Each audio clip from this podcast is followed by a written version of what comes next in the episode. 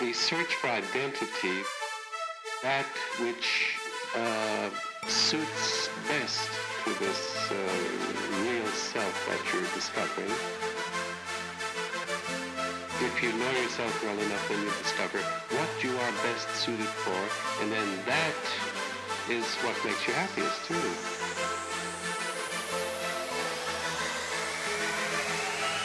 Self-actualization the making real of the inner self, and that means what you love, what you're interested in, what excites you, what fascinates you, and that is the cause outside yourself, which paradoxically then becomes a defining characteristic of the self. Welcome to the Maslow Peak Podcast presented by Spring State Media Group. I'm your host, Brett Griffin. I've got a slight cold today, so if I sniffle or cough a little bit or sound a little funny, that'll be why. But our guest today is forensic psychologist Sabina Correa with Napa Psychological Services. She also works at an emergency room. She's a doctor of psychology with master's degrees in both organizational behavior and forensic psychology. Uh, it's kind of an interesting mix, and I'm sure it's going to be fun to talk about. Sabina, thanks for coming on the show. Hi, thank you for having me. I've always been fascinated by psychology, why we think what we think, why we feel the way we feel, and I'm uh, excited to talk to you about all this. I hope this is interesting for our listeners because it's at least going to be interesting for me. okay, I'll do what I can. So, what does a forensic psychologist do?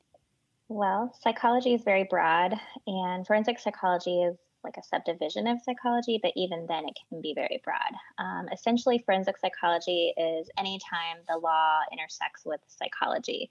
And that could be in the court system, in the criminal justice system, um, family civil law, uh, wars, military. It could be really um, any time that any legal aspect is involved with uh, psychological practice. Okay. And you worked in an emergency room. So, how does that kind of play into your work day to day? What's the forensic aspect of that? Right. So the forensic aspect of that is in California, we have the 5150 Welfare and Institutional Code, where if someone is gravely disabled or a danger to themselves or others, uh, we would essentially take their rights away so that they're not a, a harm to the community. And we provide care and provide safety for them. So in the emergency room, people present for various different things, and my job there is to go see those 5150 patients presenting in the ER and determine if they still meet criteria, if they um, need a 5150 hold placed, which is a 72 hour involuntary hold, and um, if they need to be admitted into the hospital. Okay. All right. I have some more questions about this, but uh, we'll get there because I, I think that's going to be a deep dive once we once we finally get there. Okay. So, how did you originally decide to go down this path of psychology? Well, uh, you and I know each other from high school. Indeed. And back then, um, we won't say how long ago that was. Um, Too long. I was five foot nothing and about 110 pounds, and I thought I wanted to be a police officer. Um, and so I was in this uh, police explorer group, and I realized, wow, I am uh, itty bitty, and it's going to take a lot for me to have this command presence that is required for a police officer. And I saw the difficulties of women in the field at that time. And so I did more administrative duties, and I had a friend who um, was involved in an officer involved shooting. He uh, had someone pull a gun on him, and he shot and killed the person and was back to work in three days because Oh, they wow. have a three day mandatory time off while there's an investigation, and then they come back to work like nothing happened. Oh, wow.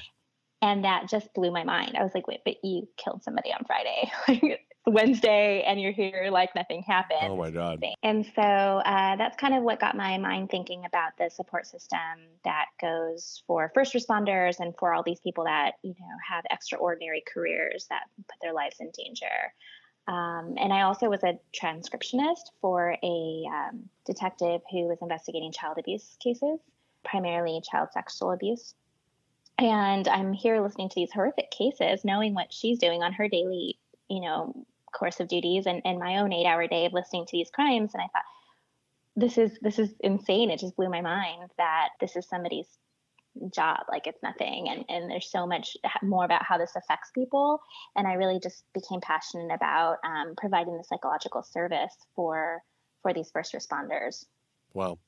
Yeah, it's crazy when you think about all of that. I mean, all of what happens to children, what happens to people that see traumatic things, it's it's crazy, and the support system is sort of there, but it's also uncomfortable to talk about. So I think people don't like to bring it up or just want to keep on trucking. And it's like, no, this this really affected you. You know, this is something you gotta you gotta kind of work through. Right, and it, and the culture is very machismo, and so it, you know it kind of is counterintuitive, you know, to to talk about those things. It's crazy you mentioned uh, being a small female trying to be a police officer. Uh, our our younger daughter was home sick yesterday, and I stayed home with her. And while she was taking a nap, I watched that end of watch with uh, Jake Gyllenhaal and Michael Pena. And there's a new recruit police officer who's a smaller woman, and she ends up getting like pummeled in this movie by mm. a perpetrator. And I remember I was watching it, and I was thinking, oh my god, like I why would any woman ever sign up for this job, especially one of smaller stature? So it's interesting that you mentioned that because, uh, yeah, I imagine that's that's a tough road to go down. Mm-hmm. Definitely. So I guess that kind of answers the other question of what you wanted to be when you grew up. Was it always police officer or? Uh, originally, I thought I wanted to be an attorney, and so I did mock trial and realized that my personality just I'm just not um, adversarial in that way. So I nixed that. Thought I would be a police officer. Didn't match my personality either. Um, for the reasons we just mentioned. And then, so yeah, I just kind of went down the psychology route and stuck with it. I knew pretty early on in uh, high school that this was what I was going to do, did some research in the education. It's really insane how much education is involved for this degree. But so, yeah, you know, 13 years later, uh, I finished all my education and, and now I'm doing my job. Now, how did the organizational behavior mix into that? Two part. So, if you did an extra so there was a second master's degree that was built into the program and they had coursework that was due the summer. So it kind of worked out for financial aid reasons um, oh just a little bonus degree that wasn't that hard to get. I, I follow i follow. exactly. But also it was a whole other avenue of psychology that one is actually quite lucrative. It's mm-hmm. the most um, most financially lucrative of all the psychology fields. And it's just fascinating to see how psychology it, it, works itself out in organizations, the culture that is provided in an organization, and how change affects people on on the individual level, but also on a, like a mass production level. So I found that really fascinating. Hmm. All right. So you mentioned your colleague that had the perpetrator pull the gun on him and and ended up ending the perp's life was that the specific instance that you realized this is what I need to do? I need to help these people, or was there another specific instance that was like this is this is the path? That was pretty much it, um, and, and it kind of all came around at a certain you know year in my life. Um, I've always been kind of this a long term planner, and so I needed to have my you know career trajectory and. Uh, I was working the front desk behind a bulletproof glass window at like 17, uh, registering sex offenders and narcotic offenders and oh, arson oh, wow. offenders. And also, I would do these vehicle releases and for people whose cars were impounded. And the sergeant would come up next to me and sign the release, and their gun was literally two inches from my head, or like they're next to me two feet over making copies, and the gun is like, you know, so close to me. And I'm like, this is this is nuts that there's like a Glock two inches from my face and this is my job. And then 17 just another um, day. just another day at the office. And that always just kind of blew my mind that this is something different. This isn't a typical office and these aren't typical lives that these people lead. And um, it just really per- piqued my interest and um, and that's kind of what got it going. It was all kind of around the same time in my adolescence. Yeah. You mentioned uh, the child abuse cases and um, i remember having a conversation with a friend I was describing the trouble that another friend was having trying to adopt three boys. And he was talking about, you know, the things he'd been going through and trying to, you know, the, all the interviews and everything. It's like, he was talking about how you can just have a kid and it's your kid, but if you want to adopt it, you know, it's so much more work. And the other friend was like, why is it such a big deal? Why does it have to be such a thing? And I said, well, mm-hmm. they have to make sure you're not trying to adopt them so that you can have sex with them. And he was just like, I never would have even thought of that. Yeah, yeah. Yeah, um, I just got an article this morning that popped up in my news feed saying in Canada this huge child pornography ring was a was a huge bust, and they just busted like over 150 people, ranging from doctors to oh uh, lawyers, everywhere in between, providing this mass child pornography ring for international customers, if you will, essentially pedophiles, and, and releasing all these children. It's just really horrific some of the things that that happen. And it's been fascinating to me to see the depths of how dark um, the human behavior and the human mind can mm-hmm. be um, and so something that was always a challenge for me was sitting across from someone who has done really evil things and seeing how much evil I can tolerate and how much into the abyss I can look into before I blink. Wow. Wow. I mean, I I always thought it was messed up that stuff happens to little kids, but once you become a parent, you know, there's it it totally changes your outlook on. I mean, at least for me, it did because I had no hardly any experience with kids, but it totally changes your outlook. And there is just this. I describe it as this infinite universe of despair that you did not know existed until you have children. Like, you know, you hear about someone you know someone's wife passing away and if i think about that it's like you know that would be terrible if amanda died you know if my wife passed away that would be terrible but when you hear about messed up stuff happening to kids if i allow myself to think about that happening to my kids for more than 10 or 15 seconds i'm probably going to start crying and it's like there's just this universe of sadness that you mm-hmm. did not mm-hmm. know existed and just to see you mentioned the you know the depths of human depravity and the blackness just everything that's come out in the last couple years between the gymnastics scandal and the swimming scandal and you know the thing you're talking about it's it's it's everywhere. And it's i can't believe how many people are into just this darkness this this stuff that's out there. It's it's shocking.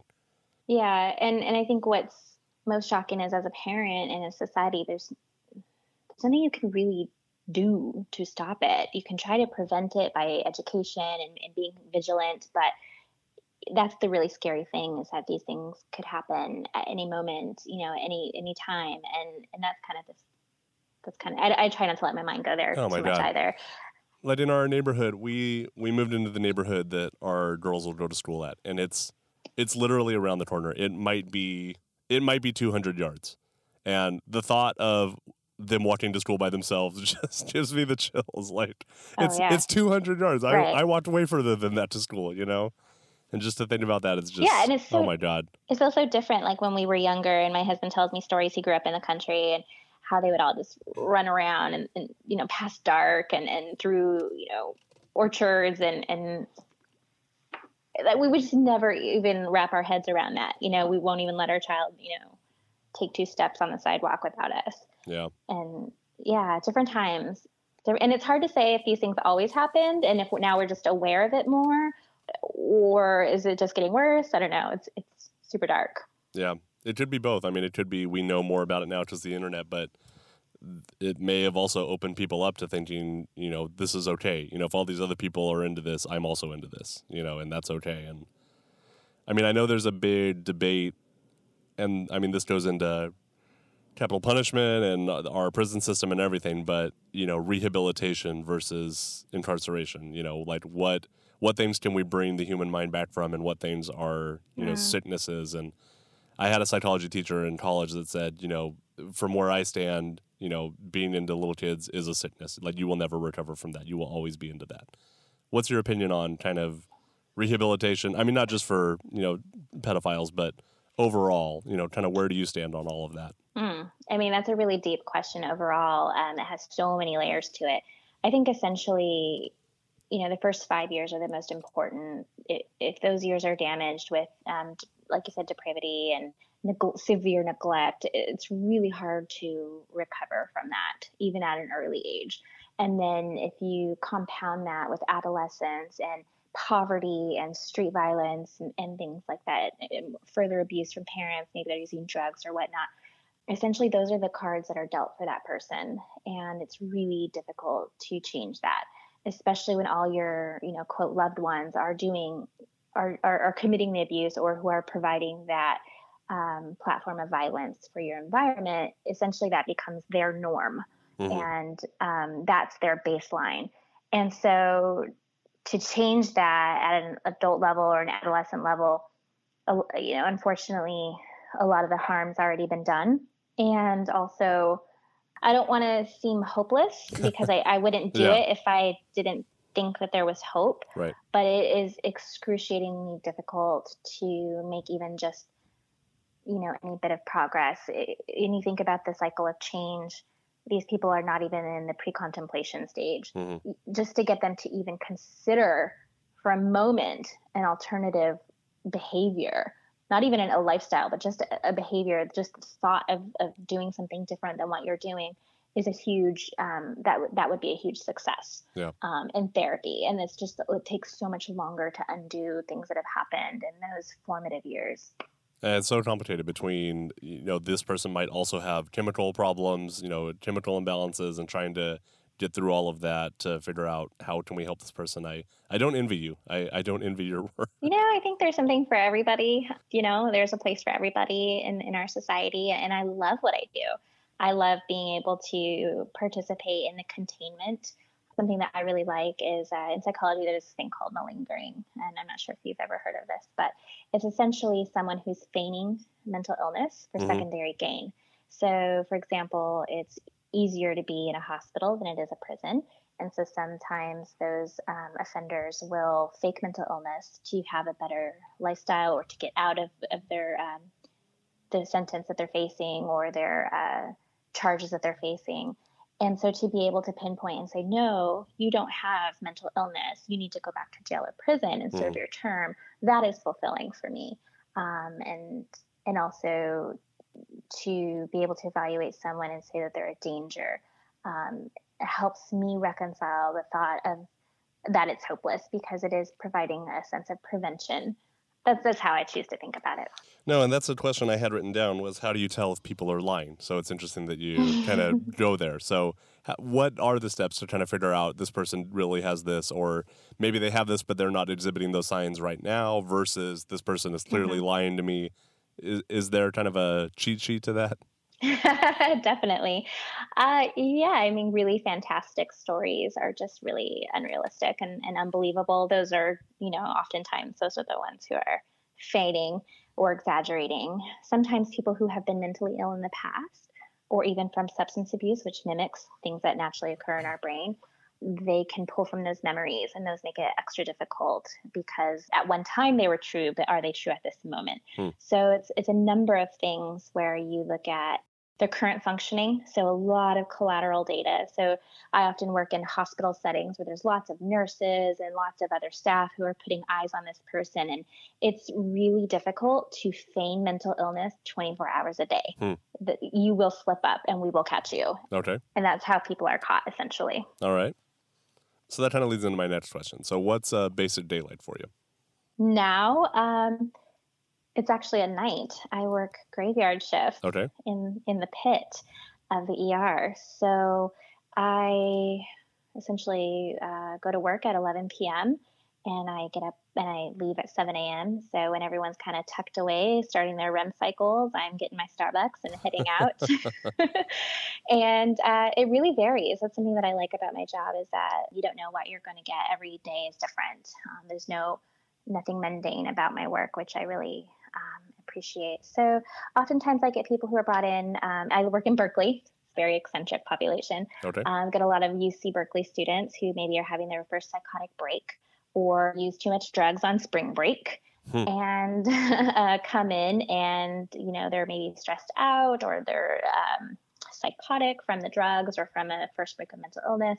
And so I have to determine if they're gravely disabled, if they can care for themselves, what their support network is like, a lot of overdoses. Also, we get a lot of malingering there too. So, um, in the Bay Area, it can be very cold at night. So, the homeless population can come in seeking shelter. Mhm. And there are buzzwords that they've come to learn that if they say these particular words, it can force at least the entry, you know, the attending MD forces their hands to initiate a 5150. Then they call me, which is essentially a specialist for mental health, to come out and determine if this is real or not. So, yeah, to determine if they actually are a danger, if they really are suicidal, or if they're just saying that to get out of the rain for the Mhm. night because they're homeless. Right. And I know the homeless population, I mean, the statistics you hear is that, you know, a majority of them do have some form of mental illness. And, you know, 50 years ago, we were institutionalizing these people. You know, we were locking them away. Our families didn't want to deal with them anymore. And we just give them to the state and let the state deal with it. And, you know, that as we've kind of changed as a culture away from that, now these folks are on the street. And it's, I don't know what the solution is, you know, to it's it's a social issue, it's a cultural issue, it's a family issue. It it's sort of private, but then they become wards of the state, which makes it a public thing. I mean, it's it's so complicated. I, I don't know what the solution Mhm. is. Right. And, and I take it so seriously taking someone's rights away, especially if they have not committed a crime. you know, once you commit a crime, kind of all bets are off. But and, and that's kind of the thing is that a lot of times it's left until they commit a crime, and then the criminal justice system takes them. Um, and that's really unfortunate as well because they wouldn't have committed a crime if they had the proper medication in the community. Mm-hmm. Um, so yeah, right now it ends up that the correctional system ends up being uh, that hospital, that asylum that that used to be, and now it's just a it's a prison in so many senses of the word. Um, but you know, there's a lot of comorbidity with substance abuse, which does not help the situation because you know you could be you can have schizophrenia, you can have uh, an acute psychosis from methamphetamine, which is really popular right now, mm. or or you can have um, you know substance induced you know perpetual schizophrenia because you've just used way too many drugs. And so so yeah, it, it really gets muddy the mental health component and the forensic population because it's never just one thing. Right. It's usually a smorgasbord of abuse and you know maybe they were born with drugs in their system which just sets them off you know with a bad deck of cards to begin with. Um, and, and, so yeah it gets very complicated. Um, so it's always um, an enigma to me. And i always I think of it like a rubik's cube. I like to kind of take the problem figure it out and then and then pass it along. And so that's always what's fascinated me about um, I guess, each psychological presentation that I see. Right. On your website, you mentioned that you deal with uh, gender dysphoria, and I know that as time has gone on, our culture is getting more, more and more accepting of folks that you know may have these feelings. And mm-hmm. you and I grew up in the same place. You know, this wasn't something that was on our radar when we were young, and definitely not accepted in the culture we grew up in. But you know, as I as I've gotten older and eventually you realize, you know, I I don't have these feelings, and I can't marginalize someone because I don't understand the. You know, I never chose to feel this way about my feelings. There's got to be a, another option. You know, there's got to be other feelings out there that I don't understand, and mm-hmm. coming to terms with that and accepting these people has been, you know, accepting people's opinions about a lot of things as I've gotten older has been great, but. Mm-hmm. It, it's complicated, you know, and I'm I'm curious as to what your thoughts are and how you kind of help folks deal with this. I mean, I don't want this to sound insensitive, listeners, so I'm going to try to explain this the best I can because I've had this conversation with a couple people. But you know, you're seeing in the news a lot about the this is getting younger and younger that kids are dealing with this, and mm-hmm. you know, when my three or four year old says I'm a dinosaur, you know, every day at some point you have to say, no, daughter, you're not a dinosaur, you know, but this child may also feel you know, I'm not the gender that, you know, I'm not my biological gender. I feel differently. How does a parent deal with that? Like, how does a parent help this child come to terms with that? And how would you explain to the skeptics that that's not the same thing as I'm a dinosaur? Yeah. So I know that's a, very... I know that's a lot to unpack. I'm sorry. So uh, no, no, no. Uh, yeah. I mean, there's so many layers to these things. I'm trying to help people think about how their kids might actually feel this way and that you know they're not wrong and they're not crazy and they're not making it up that's kind of what i'm trying to do yeah. how to how to help people better be accepting of these viewpoints and mm-hmm. no I, I think a lot of it and like you said growing up we didn't grow up with that level of acceptance we grew up in this bible belt of california and people are still upset if they have to dial one for English and two for Spanish. So it, I think where you're raised and how you're raised in your household can really um, determine how you think about things and your worldview. And um, I think ultimately the the response I would give is that acceptance. I can tell you about a case if you want that got me interested in it. Sure. Um, sure. It is dark. okay. Um, so in my pre-doc, I did at uh, Vacaville Psychiatric Program, which is a hybrid of a state hospital and a prison. And essentially, it was the highest level of care for mental health for the prisoners. And I had a patient who was there for major depressive disorder, recurrent and severe. And he was there for what was opined to be a suicide attempt he had um, tried to sever his testes off, his genitalia off. Okay. And when I saw him, it was in a treatment meeting. He was asking for therapy, and he hadn't got it yet because I was an intern at the time, and so I just arrived. And he was wanting to be discharged back to the prison because he felt like he wasn't getting the help that he needed. And he was a white supremacist with uh, swastikas all over his body. He had kill tattoos all over his face and neck and arms because he'd murdered several people. And he was the uh, basically the Aryan Brotherhood shot caller of that unit in the prison. And so I said, "Well, I'm here. I can do therapy. That's that's what I'm here for." So I met with him the next week, and he tells me, we sit down, I introduce myself, and he says, I'm gay and I want to be a woman. I'm a woman, and he wants to transition. And I was not expecting that because right. that is so against the culture. Right. Just by saying that, he would automatically have what's called a green light on him, mm-hmm. which means that they his peers would have to murder him as part of their their culture. So I did some work with him and I did some research, and there was no, we had a sex offender specialist, but he specialized in pedophilia, not in um, mm-hmm. sexual identity disorders. And so I did a lot of research because I had to get competent very quick um, to be able to help this person. And it turns out that he didn't have major depressive disorder. He had gender dysphoria. Mm-hmm. And he hated his body and the way that he looked and and there's so many other cases very similar.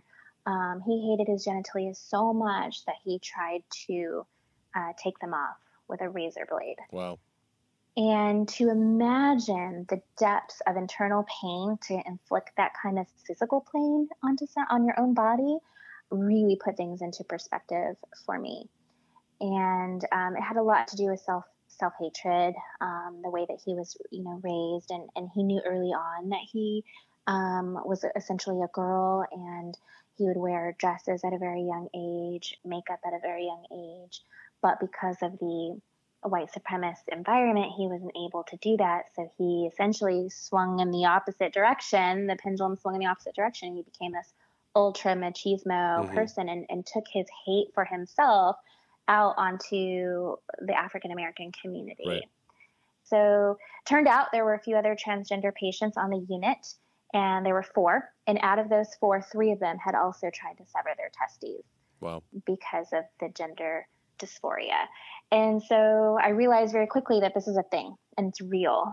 And I think now, with the awareness and acceptance that has been brought up in our community, people are, they feel safer. They're still at tremendous risk for hate crimes mm-hmm. and a number of other things, but it's safer now than it was. And, and he's ha- from what I've heard, because I'm no longer working there, but I've heard that he's happily transitioned to uh, a yard and he's living as a woman.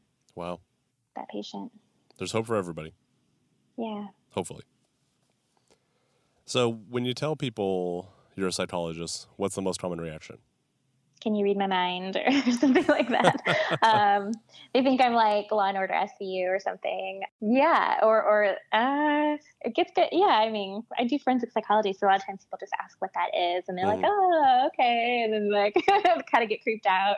But yeah, um, typically if that's it.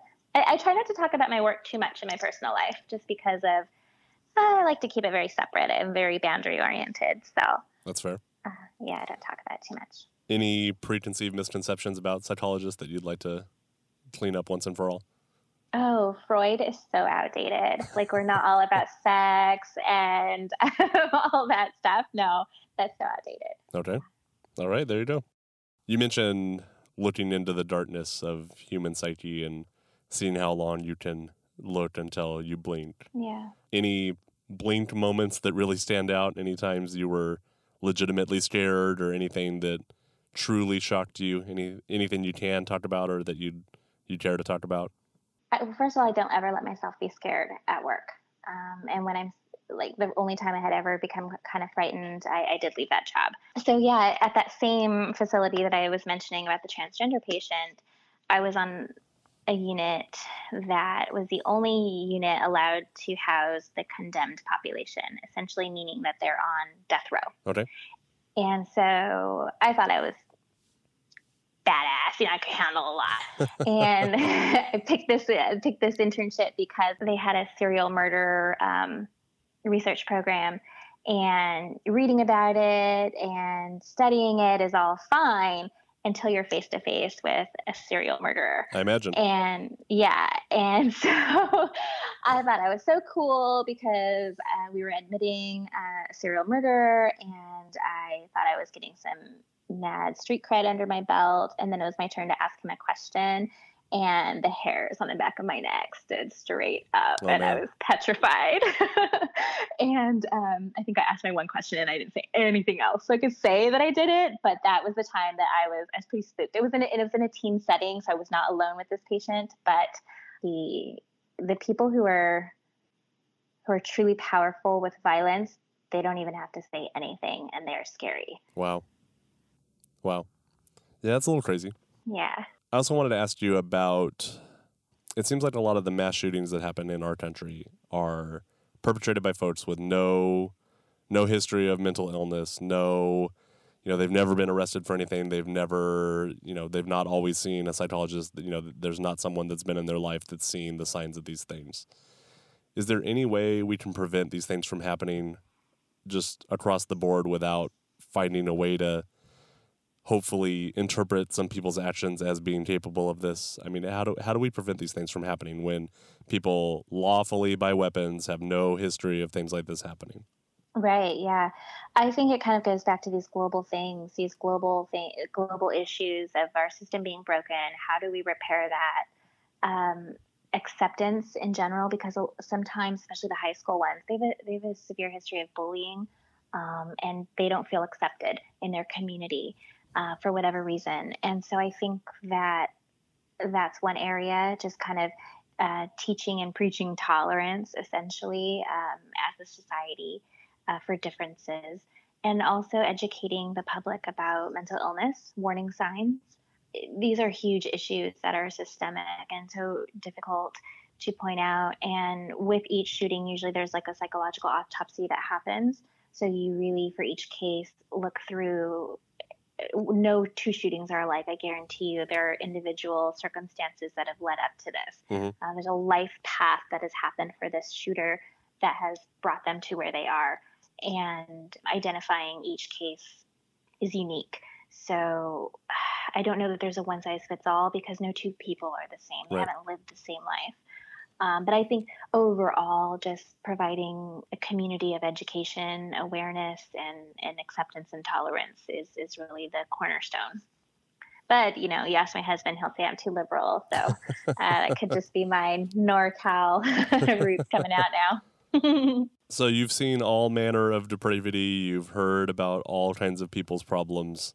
Um, you've seen, you've looked into the darkness what do you want to say to your fellow humans? What kind of hope can you give us? Uh, how should we treat each other? What messages do you have for your fellow man? I would say find little things that make you happy, little things that bring you peace, and just be aware of, of that. And maybe it's something simple like uh, drinking tea or going for a walk or, or little things that you find pleasure in. Hold on to those and, and build on to those. And in that you can find inner strength and inner love for yourself. Awesome. What's been your biggest triumph so far professionally? Any triumphs or any specific cases that worked out a certain way that you're proud of? I guess the thing I've been most proud of is that you never know how you're going to react in a situation until you're in that situation and I worked at a state hospital until very recently. I guess it's been a year now, so not as recently. And um, you know, like we mentioned before, I was I always thought I was too small to be a police officer. I'd never been in a fight in my life, never done any drug in my life, super square girl. And at the state hospital, one of my colleagues was being brutally assaulted, and I was the first one to see it happen. And I ran over there and got involved in the fight and tried to pull this drug dealer off of my coworker. Wow. And um, I got a little bit injured in that in that fight, as did the RN that that jumped in with me. But I think that's been the most proud moment because I never have been in a situation like that and I didn't know how I would react, but I was glad that I was able to react in a way that looking back, I'm proud of myself and I, I feel like I made a difference in that moment. Awesome. How about any disappointments, any failures, anything that hadn't gone the way you hoped it would? I wish we made more money. That would be nice for as much school as All we those go degrees, to. yeah. yeah. Um, but, That's an honest answer.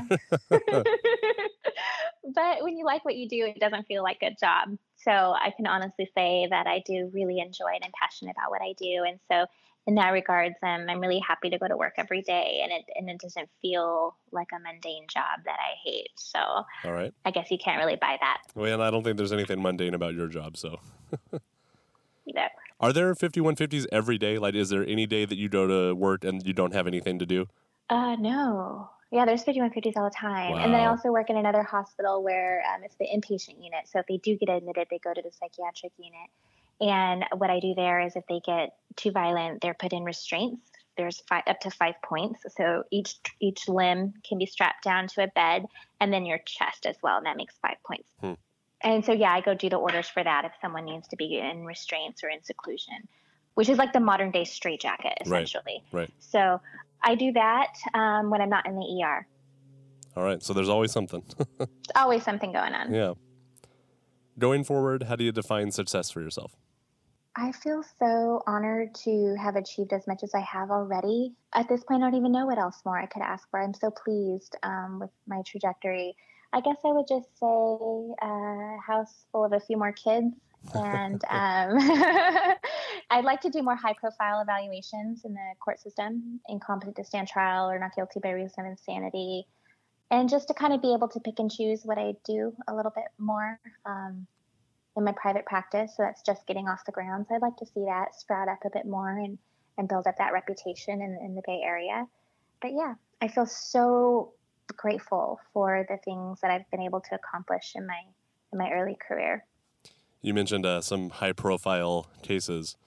Uh, what's your opinion on the 100 or whatever uh, mental health professionals that wrote a letter to the New York Times about our current president? uh, I would say I'm in agreement. Okay, I will leave it at that. there you go. That's that's fair. What do you think you'd be doing if this hadn't worked out? If you had gotten into the classes, you didn't like them, if you were scared, you know, if um, if it didn't work out, what do you think you'd be pursuing? You know what? I did not have a plan B. So I'm kind of a balls to the wall kind of girl, and I didn't have a plan B for that, which helped me because there are some difficult times. It takes you have to have a lot of persistence and perseverance, Mhm. and um, I never had a plan B. So my alternative was my family were grape pickers. Uh, my grandparents were migrant workers, and if I didn't go to school, I would have ended up picking grapes in the fields. And so to me, that wasn't an alternative that I could accept. So I just pushed through.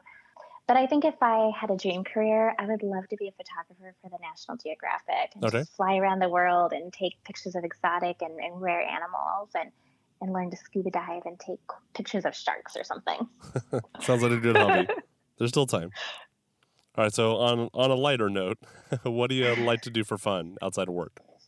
Oh, I'm the president of Napa Moms, Okay. and um, I love hosting play dates and helping moms um, find their tribe and just finding cool things to do with kids in the area. Find their tribe. Is that what you said? Yeah, moms need tribes, man. We need our pack of mommies. It, it, it, motherhood is a, it's a whole other journey, and um, you really need a sisterhood to kind of support you through that. And so I love helping women connect with other women and, and supporting each other and um, having fun raising our kids. All right. Anything you're excited about right now? Any books you just read, movies you just watched, shows you're watching, uh, music you've been listening to? Anything you want people to know about? No, I feel so boring right now. Um, I only get to watch like three shows. Um, so like Homeland just finished. Okay. I'm like obsessed with that.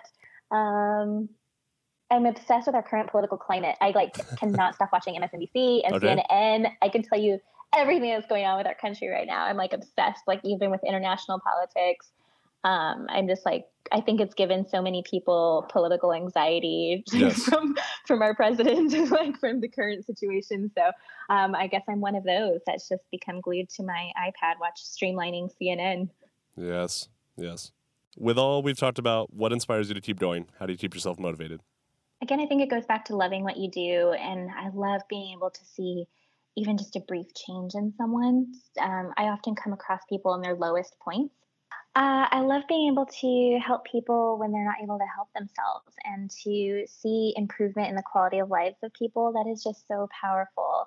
I did a forensic fellowship for my postdoc and I worked with child abuse victims and just to be able to be that adult who gives who gives that child a voice and and to tell them that it wasn't their fault to see the impact that that makes on them it's so rewarding and so enriching. And um, i feel so grateful to be able to play a small part in someone's life. Awesome. If you could go back to the start of the journey anything you'd tell yourself? I probably would have went maybe to medical school. Okay. It's the same amount of time. Um, but i don't know um, I think about that sometimes, but then I think that the connection and the, the nuts and bolts of what I do, it's not the same. So then I think I'm I'm really satisfied. Yeah, I'm very pleased. Any last words of advice? Life art, mental health, anything? Step out of your comfort zone and learn something new about something you didn't know about a person or culture or community and find ways, take time, even five minutes, to do the things that give you peace and strength. Well, that's great advice. Sabina, thanks for coming on the show. This has been really interesting. Um, I've always been, like I said in the lead in, I've always been fascinated by our minds and what they can do and what they allow us to do and what we allow them to do. And to hear your stories from inside the emergency room and your opinions on things, it's, it's really interesting. And uh, I appreciate you taking the time to come on the show. Thank you for having me. So, Sabina's practice can be found on the web at nps ca.com. And if you're acting the fool in Berkeley after 11 p.m. sometime, you might see her. this has been the Maslow Peak Podcast presented by Spring State Media Group. Our producer is Jesse Edmond. If you like what you heard today, you can find all of our episodes on the web at themaslowpeak.com, where you can subscribe on iTunes, Stitcher, Google Play Music, or SoundCloud, and have new episodes automatically pushed to you. If you can rate and review the show, that helps us a lot. You can also check out our Instagram at the Maslow Peak on Facebook at The Maslow Peak, and also on Twitter. Thanks for listening, and you'll be hearing from us next week.